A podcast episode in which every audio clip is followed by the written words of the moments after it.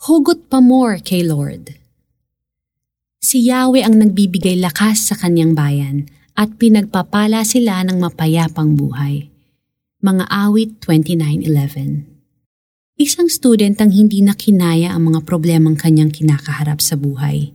Tinangka niyang magpakamatay sa pamamagitan ng paglason sa sarili. Naisip pa niyang mag-iwan ng isang suicidal note sa kanyang mga magulang na ang nakasulat ay, Sa wakas, matatapos na rin ang aking paghihirap. Paalam sa lahat ng nagmamahal sa akin. Pero hindi lang students ang gumagawa nito. Mismong teachers din. May previous report tungkol sa pagtaas ng rate ng suicide among public school teachers. It is allegedly due to the heavy workload at school or due to depression. The rise of reports on suicide in the country in general is so alarming. When you feel weak and burnt out, remember that your strength comes from the Lord. Sa Kanya ka humugot ng lakas at tibay ng loob dahil ipinangako niya na nagbibigay siya ng kalakasan at kapayapaan. Kaya hugot pa more ng strength kay God because the battle is not yours, it's the Lord's. You don't need to give up Kapag may battle, ipagtatanggol ka niya. Kapag nangihina, palalakasin ka niya. Kapag may problema, bibigyan ka niya ng solusyon.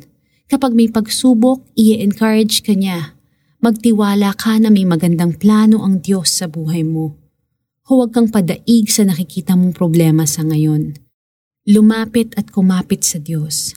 Hawak ka na niya. Let us pray. Lord, salamat po sa maganda ninyong pangako na sa tuwing nangihina kami, kayo ang aming kalakasan at kapayapaan.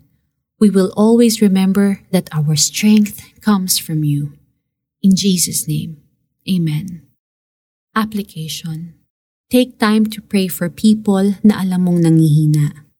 You may also click the share button to encourage someone who needs God's word today. Si Yahweh ang nagbibigay lakas sa kanyang bayan at pinagpapala sila ng mapayapang buhay. Mga awit 29.11 This is Lara Kigaman Alcaraz and totoo hindi talaga natin kaya.